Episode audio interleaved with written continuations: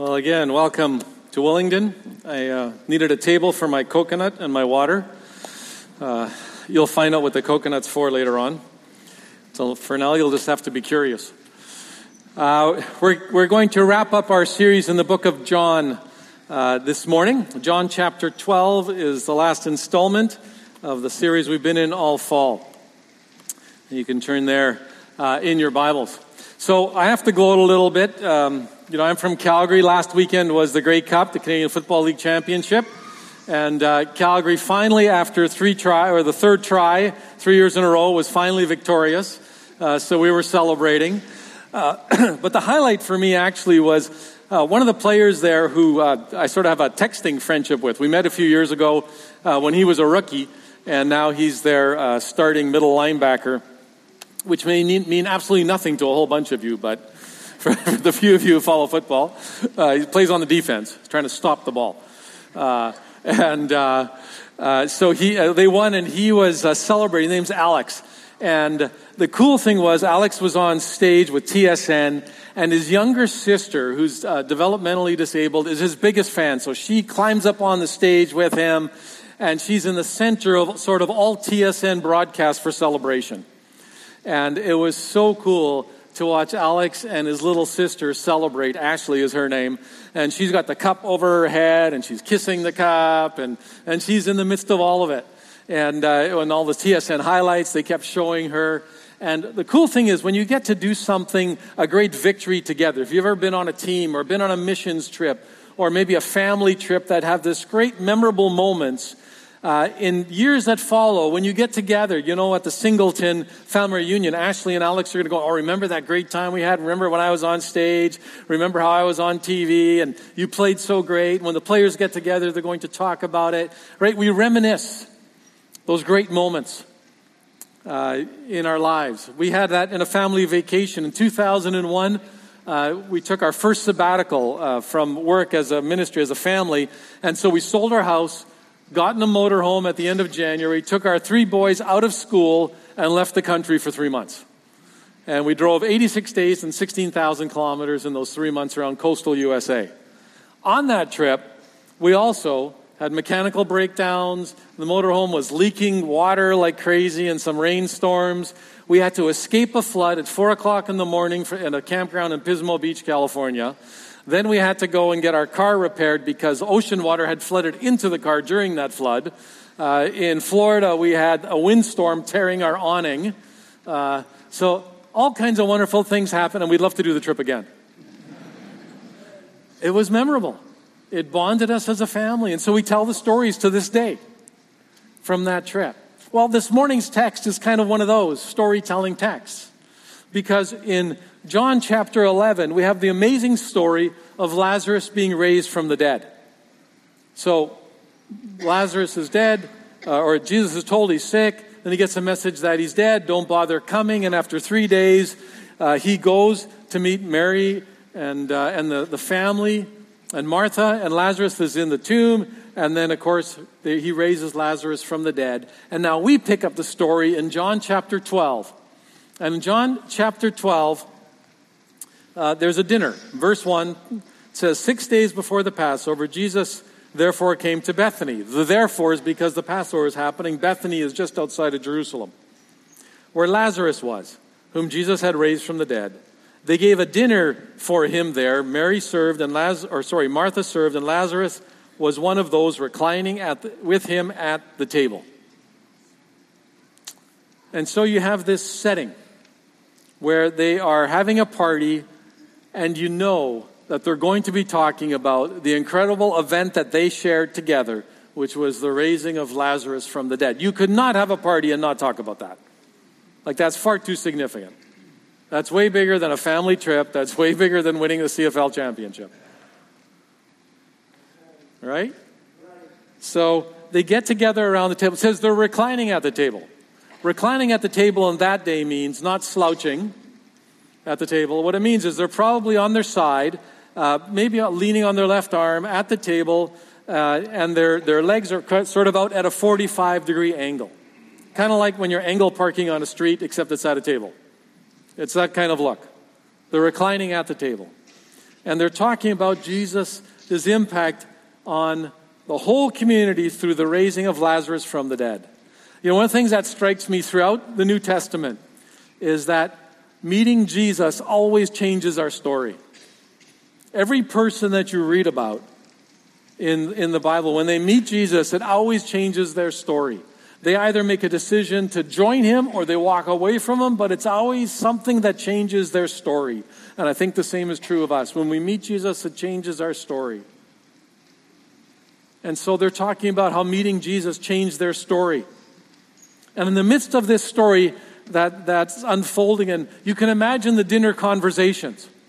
They're sitting around there, and there's at least 15 people. The disciples are there. Mary, Martha, and, um, and Lazarus are there, and perhaps others. We don't know. And whenever you're, you're reminiscing, you're telling the story from your perspective, right? You're telling the story from what you experienced in that shared experience. And so my kids tell a different story of our trip because they were 10, 8, and 6, so their memories are different. Gwen and I tell different stories because our memories are different, what struck us. So I'm thinking, you know, Lazarus obviously has a different memory. He was dead. Like, think about that. I wonder if people kept asking, Lazarus, did you see a light? Right? Every story we hear about after death experiences, I always said there was a light. Is everyone asking him, was there a light? Who knows? Mary is thinking, or Martha perhaps is going, Man, sister, you should have seen the look on your face when Lazarus came out of that tomb. You were stunned. I trusted, but you were stunned. Right? Or whatever it might have been. Or when Jesus said, you know, roll the stone away, you know, Jesus, we thought you were crazy. Like that was just an awful, like, what were you thinking, Jesus? And all the people around them. Like the story after story, and suddenly Mary gets up in the midst of that and comes over to Jesus because she is so moved by who he is and what's happened. And then she suddenly takes this flask of incredibly expensive perfume and dumps it out on Jesus' feet. Verse 3 Mary therefore took a pound of expensive ointment made from pure nard and anointed the feet of Jesus and wiped his feet with her hair. And then the house is filled with this fragrance, the aroma of the perfume. You ever walk through a department store and suddenly you hit the perfume section and you're like, whoa, that's strong? I have to admit, when I was a teenager and we were in high school, we walked through these perfume sections. One of the things we tried to do as guys is, uh, you know, they always have samples there. We'd always try to grab a sample and dump it on the other guy.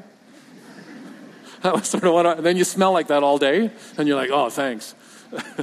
the, the aroma filled the room of this expensive perfume that Mary spontaneously, in response to who Jesus is, what Jesus has done, dumps on Jesus' feet. Now, you have to remember, this isn't just like, okay, well, that's interesting. In that day and age, one Jewish person would never touch the feet of another Jewish person. That was far beneath them. That's what slaves did. That's what servants did. That's not, if you were a person of regular standing in society as a Jew, you would never touch someone else's feet. Your feet were dirty. That's the most dirty thing, and you're walking around in sandals in a very dusty land. And Mary takes that perfume and dumps it out on his feet, and then she takes her hair and starts wiping his feet. I mean, you talk about awkward silence. I don't know if you've ever been in, in a room where somebody does something really strange and the whole room just stops and goes, What are you doing? Like they would have, it would have been stunned, awkward silence in the middle of all the storytelling, all the laughter, all the celebrating. Suddenly, Mary does this. I think it's just an amazing interruption. Now, some people think, well, you know, if you read the book of Luke, Luke talks about a woman who, who pours out perfume on Jesus' feet because she is so overwhelmed by the forgiveness of her sin. She's, she came from a rough background and she's so overwhelmed. She's weeping and, and just so full of gratitude. And some people say, well, this is the same, same person. But it's probably not, according to commentators. There's probably two separate incidences. Because in this story, there's no weeping, there's no remorse. It's not because the woman is so grateful. In fact, the Bible tells us actually this is a prophetic anointing. In other words, it's pointing to what will happen in the future. That's what's happening here. It's signaling what is to come. It's Mary following an act or a prompting of the Spirit. And for her, the aroma that's filling the room is the aroma of gratitude, the aroma of new life, the aroma of hope, declaring the kingdom that is to come. Now, I find it interesting how people respond to acts of outrageous generosity. I think there's a variety of responses people have, and you can see it sometimes in the newspaper. Someone does something outrageously generous, and some people will say, Well, that was a waste. Right? You'll, see, you'll get that. That was foolishness. That was a waste.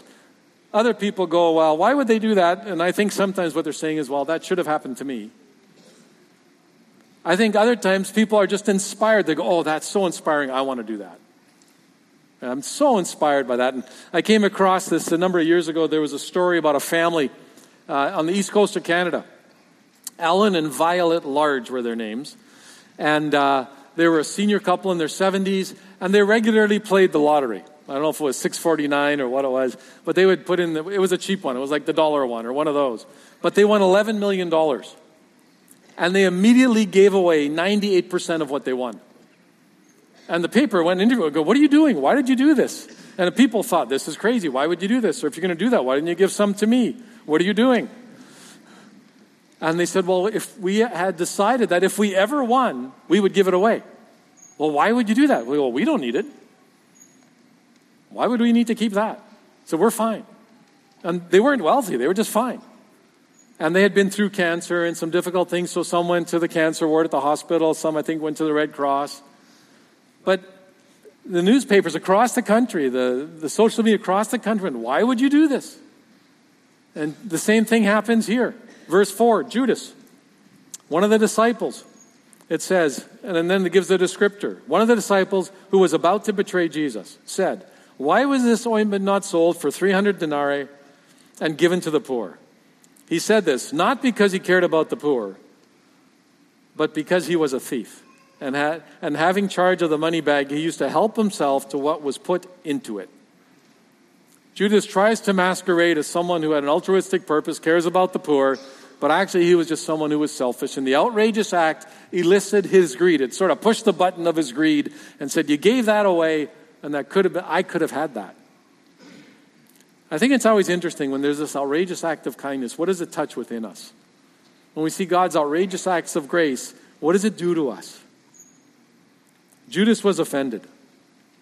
And John points out Judas's deceitful heart throughout the book of John, actually.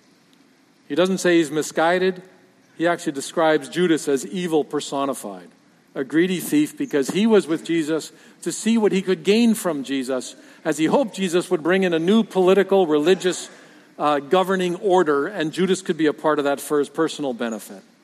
Now you have the other response in verse 7 from Jesus. Jesus said, Leave her alone so that she may keep it for the day of my burial. For the poor you always have with you, but you do not always have me. Jesus redirects the conversation, and Jesus is saying, This is not about the stewardship of resources. This is not about the poor missing out. He said, The poor are there, and we should take care of the poor. But that's not what this text is about. Jesus is recognizing the prophetic nature of what Mary is doing, and he elevates her event and the significance of her event because Jesus is recognizing that when Lazarus was raised from the dead, Lazarus went from death to life. But that act actually triggered the beginning of Jesus' journey from life to death. As soon as Jesus did that, the road for Jesus was set. The opposition towards Jesus was elevated. And now the road was set, and Jesus knew that. Why would Jesus say that this woman can keep such an expensive item? It's interesting. He's saying, he's recognizing that what Mary gave was preparing him. And he said, keep it for, a day, for his day of, of death, for burial. He was recognizing the significance of what she was doing and the purposes of it. And it's interesting that one commentator I was reading was speculating, saying, well, if it's 300 denarii, that value, that number, is what an average person in that day would, would earn in a year. That was a year's salary. So that perfume represented one year's salary for Mary. Why was she keeping something that was worth one year's salary so extravagant like perfume? They would say, well, most likely, if she was keeping something that was of such great value, it was most likely because it was part of her dowry. And you needed your dowry to get married. So when, a, when your daughter's hand was asked for in marriage or you were arranging marriage in that day, part of what you offered as a father was the dowry. And so what the commentator is suggesting is that if she is giving up her dowry, she's actually giving up her marriageability. And if she's giving up her marriageability because she doesn't have a dowry or the dowry is much less, she's also giving up her security. Because in that day and age, for a woman, women had no standing in society. So your security is because of marriage. That's how you're taken care of. And then your future security in old age is because you have children. So Mary is forfeiting her security in the present and her pension plan in the future. You think about the significance of an act that's worth a year's salary that she willingly and joyfully pours out on Jesus, the one whom she loves, the one whom she is committed to, and the one whom she is prophetically preparing for burial. You know, I think it's also interesting that while being with Jesus always changes our story, I think it's because Jesus will always demand a response from us. I don't think you can meet Jesus and take what he teaches seriously without a significant response. And that response could be embrace or that response could be rejection, but there's always a response. Because Jesus' claims are so absolute, Jesus' claims are so clear. I am the way, the truth, and the life. No one comes to God the Father but through me. That claim has no wiggle room to it. That claim does not say, well, I'm one of many ways. That claim does not say there's other options. That claim says it's Jesus or nothing. There's always, it demands a response. And if you take the words of Jesus seriously, there's always a response. Mary's response is, Jesus, you are the most amazing person I've ever met. You are, I believe that you are the Son of God. I believe you are the one who has brought hope into the world. And so the response is, I'm giving you the most precious thing I have the symbol of my life and the most precious thing I own, and I'm just going to pour it out on you. And the people also were responding because Jesus demands a response. So in verse 9, it says, When the large crowd of Jews learned that Jesus was there, they came, not only on account of him, but also to see Lazarus, whom he had raised from the dead. So the chief priests made plans to put Lazarus to death as well, because on account of him, many of the Jews were going away and believing in Jesus. Jesus demands a response. So they're coming because they heard the story. They heard the story, and so they come because they want to meet Jesus, they want to meet Lazarus, and there's this response that's happening. And the chief priests are responding because they're saying, wait a minute, the people aren't following us anymore. We're losing our authority, we're losing our status in society, and the Roman uh, soldiers are going to actually take action, and we'll lose everything that we have, everything that we value. So we need to put Jesus to death and we need to put Lazarus to death as well, which is kind of ironic when you think about it. Someone has the power to raise people from the dead and you want to try and put him to death. It seems like a bad plan because he can just raise people from the dead again. But they're so desperate. They're so desperate. The loss is so great.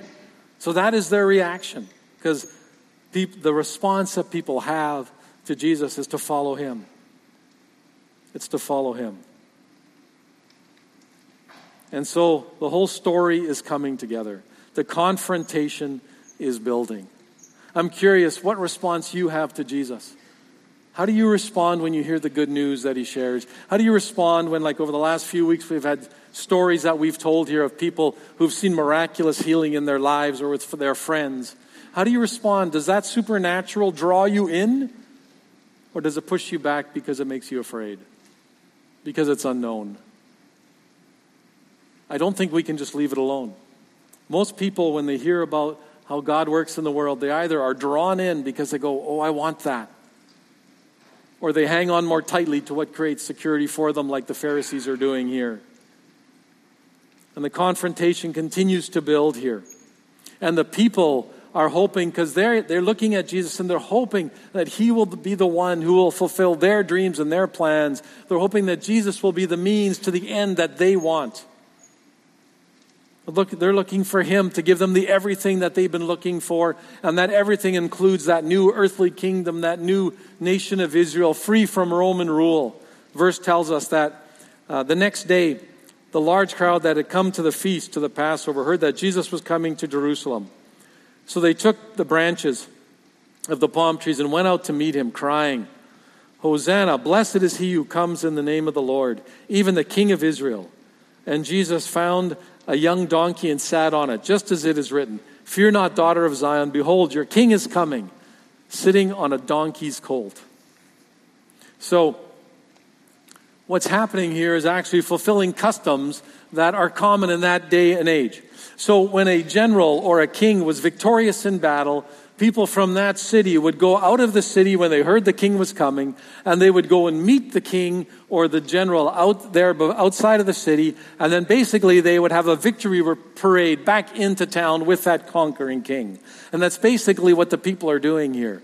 And they would have branches with them because it was custom for them to come with branches to the festivals. That was part of their celebration. And so they have palm branches. They would break them off. And so when Jesus comes riding in, they're waving the branches saying, Hail, here is our king. But they're thinking a new general, a conquering king, one who will set up our nation state. We will be free from Roman rule, and everything that we want will be fulfilled in Jesus. The problem is that it's not quite what Jesus has in mind even though the people are yelling actually statements that come from Scripture. When they say, Hail, blessed is he who comes in the name of the Lord, they're mimicking or repeating Psalm 118 and Zechariah 9. That's where those statements come from. And when they say, He who comes in the name of the Lord, that's actually a common phrase used to say it's the coming of the Messiah, the Savior that they had wanted, the one who was going to give them the everything that they wanted, the one who's going to give them the life they wanted, the politics that they wanted, the rule that they wanted. But here's what they didn't understand, and here's what we need to understand that Jesus plus everything equals nothing. Jesus plus everything equals nothing. So, in other words, the people were trying to get Jesus to add to their everything so that they could have what they wanted. He was going to be their king, their savior for their purposes. But not, that's not what Jesus had in mind. He was not there to eradicate Roman rule. He was not there to play into the hands of the people, even though they had tried doing that many times, as the book of John shows us. Now, here's the irony. As the text I just read said, Jesus came walking or riding in on a donkey. But a conquering general would never be on a donkey. A conquering general would be on, in a chariot with a horse pulled, drawn, or the, or the conquering general would be riding a war horse. So I have this picture in my mind. They have their palms and they're saying, Hail, here comes the King. Hail, here comes Jesus. Here's our Savior. Hosanna, Hosanna. And he, Jesus comes around the corner on a donkey. Right? Not a horse. They're looking up for him. They're going, Where's Jesus? All I see is palm branches. Well, that's because Jesus is on a donkey. They want a conquering king. Instead, they have a humble king with a completely different purpose. Instead of bringing political and economic and social freedom, he's bringing new life, eternal freedom, and hope that is so much bigger than meeting their temporal needs. He's meeting their eternal needs, their soul needs, their deepest longings, and their greatest pain. That's the freedom that he brings. And we know this is confusing for him because it, the text tells us that in the next verses. It's confusing for the disciples. Verse 16 says, the disciples did not understand these things at first, but when Jesus was glorified, then they remembered that these things had been written about him and had been done to him. So, glorified, that, that uh, word refers to the fact of Jesus being raised up. When he's raised up on the cross, that's called, his, that's called being glorified. So, he's on the cross and then he dies. He goes into the tomb for three days, raises to new life, ascends to the Father, and then sends the Holy Spirit. And it's that Spirit that teaches the disciples who are now writing the Bible. And now, through the, the teaching of the Spirit, they look back and they go, Oh, that's what happened. That's what that meant. See, the Bible's being written in hindsight. And now they could understand. You know what? I think God works with us the same way. When we become Christ followers and the Holy Spirit lives in us, we can look back at our story and we go, oh, that's what God was doing. That's how God drew me in. That's how he answered that prayer. I didn't understand it at the time. Why? Because you didn't have the Spirit living in you. John 14 says the Spirit is your counselor, your teacher, and your guide. And just like he worked in the in the disciples' life, He works in your life and my life when we follow Him. And our eyes are open to what He is doing. Now, this scene is building. The crowd is ushering Jesus in with this great parade. They're hoping he's going to be their conquering king. And you have to think about, um, about Jerusalem and this whole scene, this frenzy. So, Jerusalem wasn't that big a place. But depending on who you read, they would say, well, you know, Jerusalem's maybe a couple hundred thousand people at the most. But during Passover, different commentators would say it's anywhere from close to a million to two million people converge on this town. So you think about Burnaby by itself, just Burnaby suddenly being 2 million people on a, on a, for a week.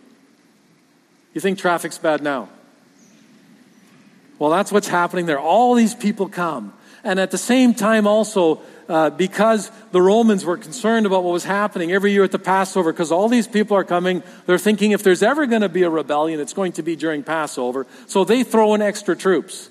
Now, on top of that, there's this parade for this new king that's being hailed, and everyone's going, What is going on? The religious leaders are upset. And the text tells us in verse 17, it says, The crowd that had been with him when he called Lazarus out of the tomb and raised him from the dead continued to bear witness. In other words, they continued to tell everybody what had happened. Uh, the reason why the crowd went to meet him was that they had heard he had done this sign. So everything's building, everything's building, and the tension is rising and their people are yelling, Here is our new king! Here is our new king! Hosanna! Hosanna! Hosanna! And verse 19 tells us how the Pharisees, the religious leaders, reacted. It says, So the Pharisees said to one another, You see that you are gaining nothing. Look, the world has gone after him. Everyone's following Jesus. One of the things I love in this story is as the people are yelling and they're saying, Hosanna, Hosanna, Hosanna, they're actually saying what is true. Hosanna actually means salvation now. Salvation now is what Jesus would bring. But again, not what they thought. Salvation now is what was his agenda, but the Pharisees didn't see it. All they saw was political and loss and influence and loss of influence of their leadership. Hosanna, salvation now is not what the people saw. What they saw was the political kingdom. And as if to prove a point that the whole world now was following Jesus because of this, John 20 or 12 verse 20 says, "Now among those who went up to worship at the feast were some Greeks. So these came to Philip, who was from Bethsaida in Galilee, and asked him, "Sir, we wish to see Jesus."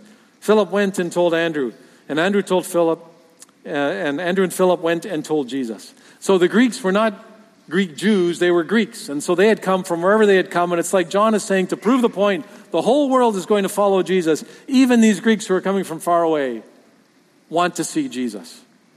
And so two disciples come and say, Jesus, will you meet with them?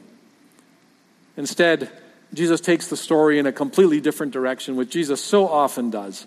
And he responds, perhaps in a bizarre way, in verse 23, and he says, And Jesus answered them, The hour has come for the Son of Man to be glorified.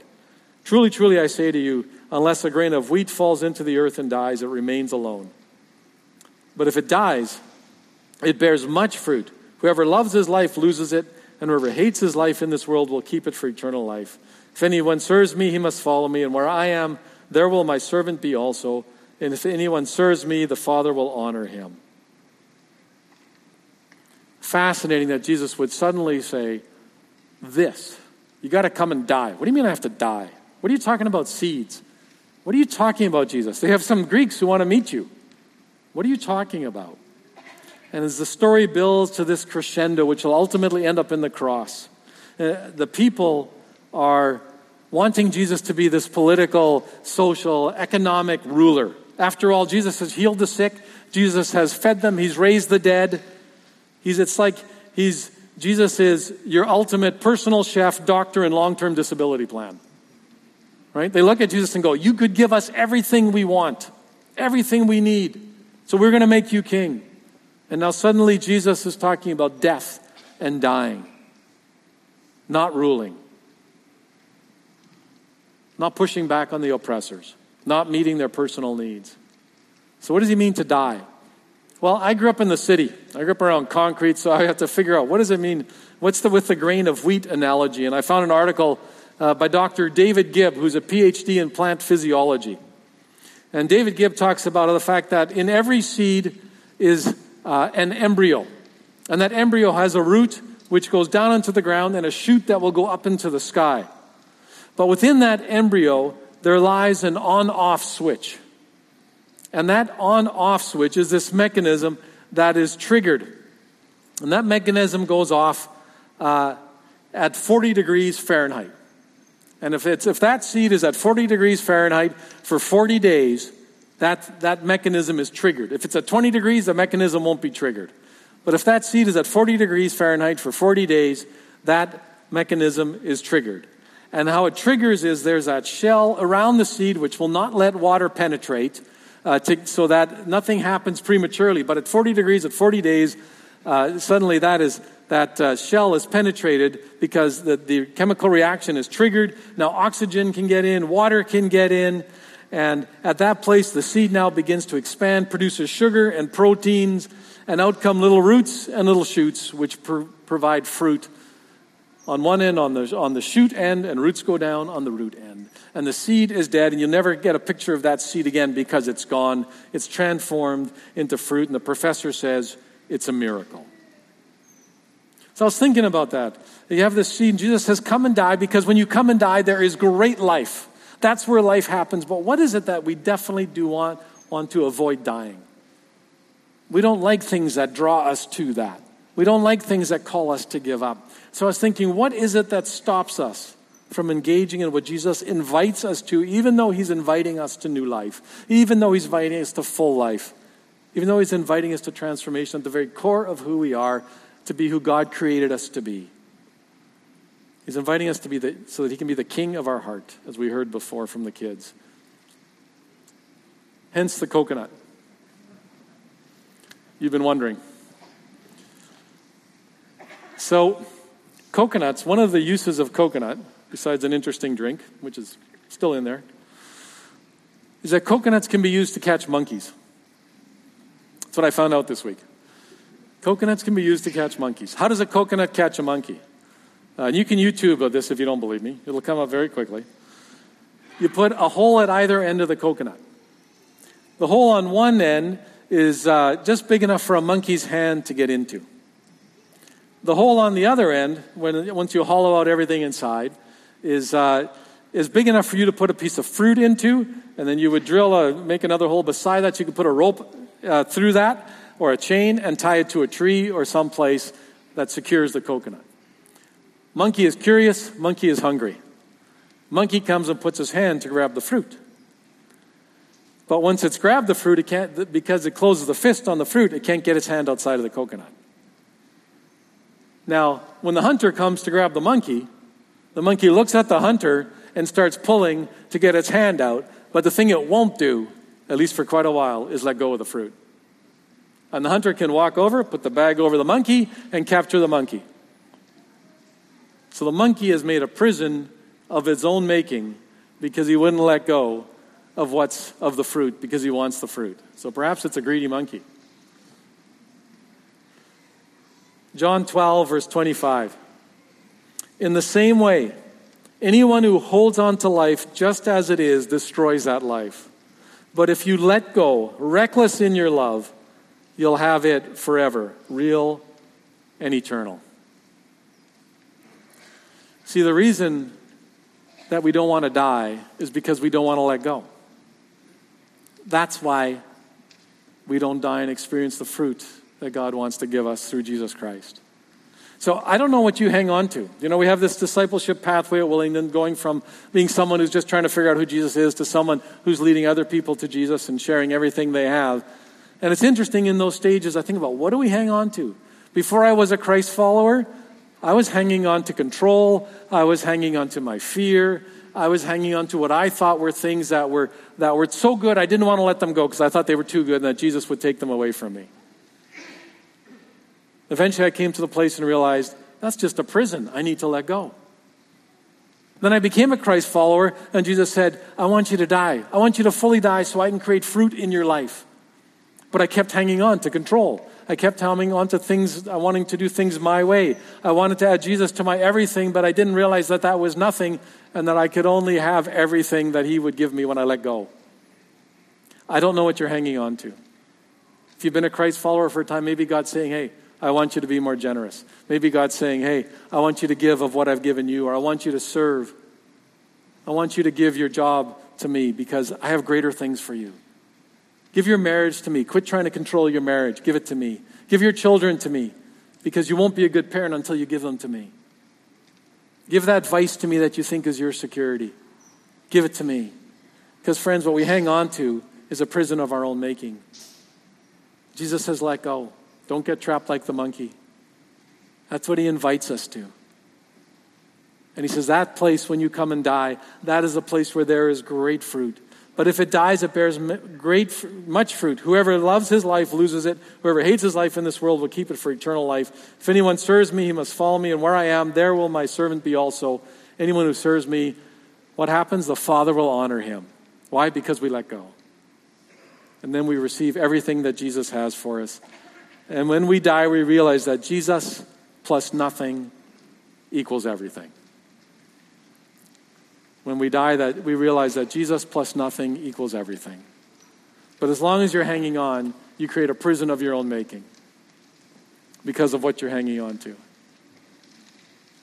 That's the beauty of the invitation is that death is actually an invitation to life.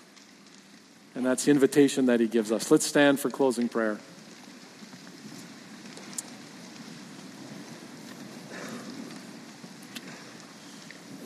There's two prayers that I would like to pray with us this morning. One, um, I think it'll come up on the screen. You can pray with me. If you've never made the decision to follow Jesus, uh, I would invite you to pray this with me, to let go and to pray this with me, and then I'd like to pray for all of us. So if you want to follow Jesus, pray this. Jesus, thank you for the invitation to know you. Please forgive me for leading my own life separate from you. Thank you for dying on the cross and paying the price for all my sin. I repent and surrender my whole life to you. I turn to you for forgiveness and new life. Jesus, lead me from this day forward. Fill me with your spirit. Set me free. Make me the kind of person you created me to be. I want to be like you. And Father, thank you for adopting me into your family and giving me, gifting me with eternal life. In Jesus' name I pray. Amen. If you prayed that, I invite you to go to the prayer center. People there would love to pray with you and speak with you. I want to pray for the rest of us who are followers of Christ. Father, there's so many places in our lives where we keep hanging on to things and we get trapped like that monkey in a trap of our own making, in a prison of our own making. And we hear the words to come and die, and we struggle because we're afraid. And Father, I know there's times in my life I just had to come to the place of just admitting my fear and trusting you and saying, Jesus, I want to give you everything. And just pour my life out like Mary poured out that perfume. Because, Jesus, you are the one who forgives our sin, who removes our shame, and conquers our fear. And so, Father, I pray for people who are hanging on to things. And Lord, I know by your Spirit, you're tapping people right now on the shoulder or on their heart, in their mind, saying, You know what you're hanging on to. You know what you're hanging on to. You know what you're afraid to give to God. And God, thank you that you are gentle. And in your prodding, you say, Trust me. Give that thing to me, and I will give you life. I will bear fruit in your life. I will pour out my spirit on you. And Father, you have given us the gift of Christ, which this Christmas season is all about. And today is the day of hope, the prophetic announcement of the coming of our Savior. And Father, I pray that for those who know you today who are hanging on tight would let go and give that fear, that thing to you, and walk in the joy of the season, in the presence of your Spirit, in the gifts that you give us, and the fruit you bear with us, and the honor that you give us and promise to your word, like the book of John says. So be with us as we go from this place in new life. In Jesus' name I pray. Amen.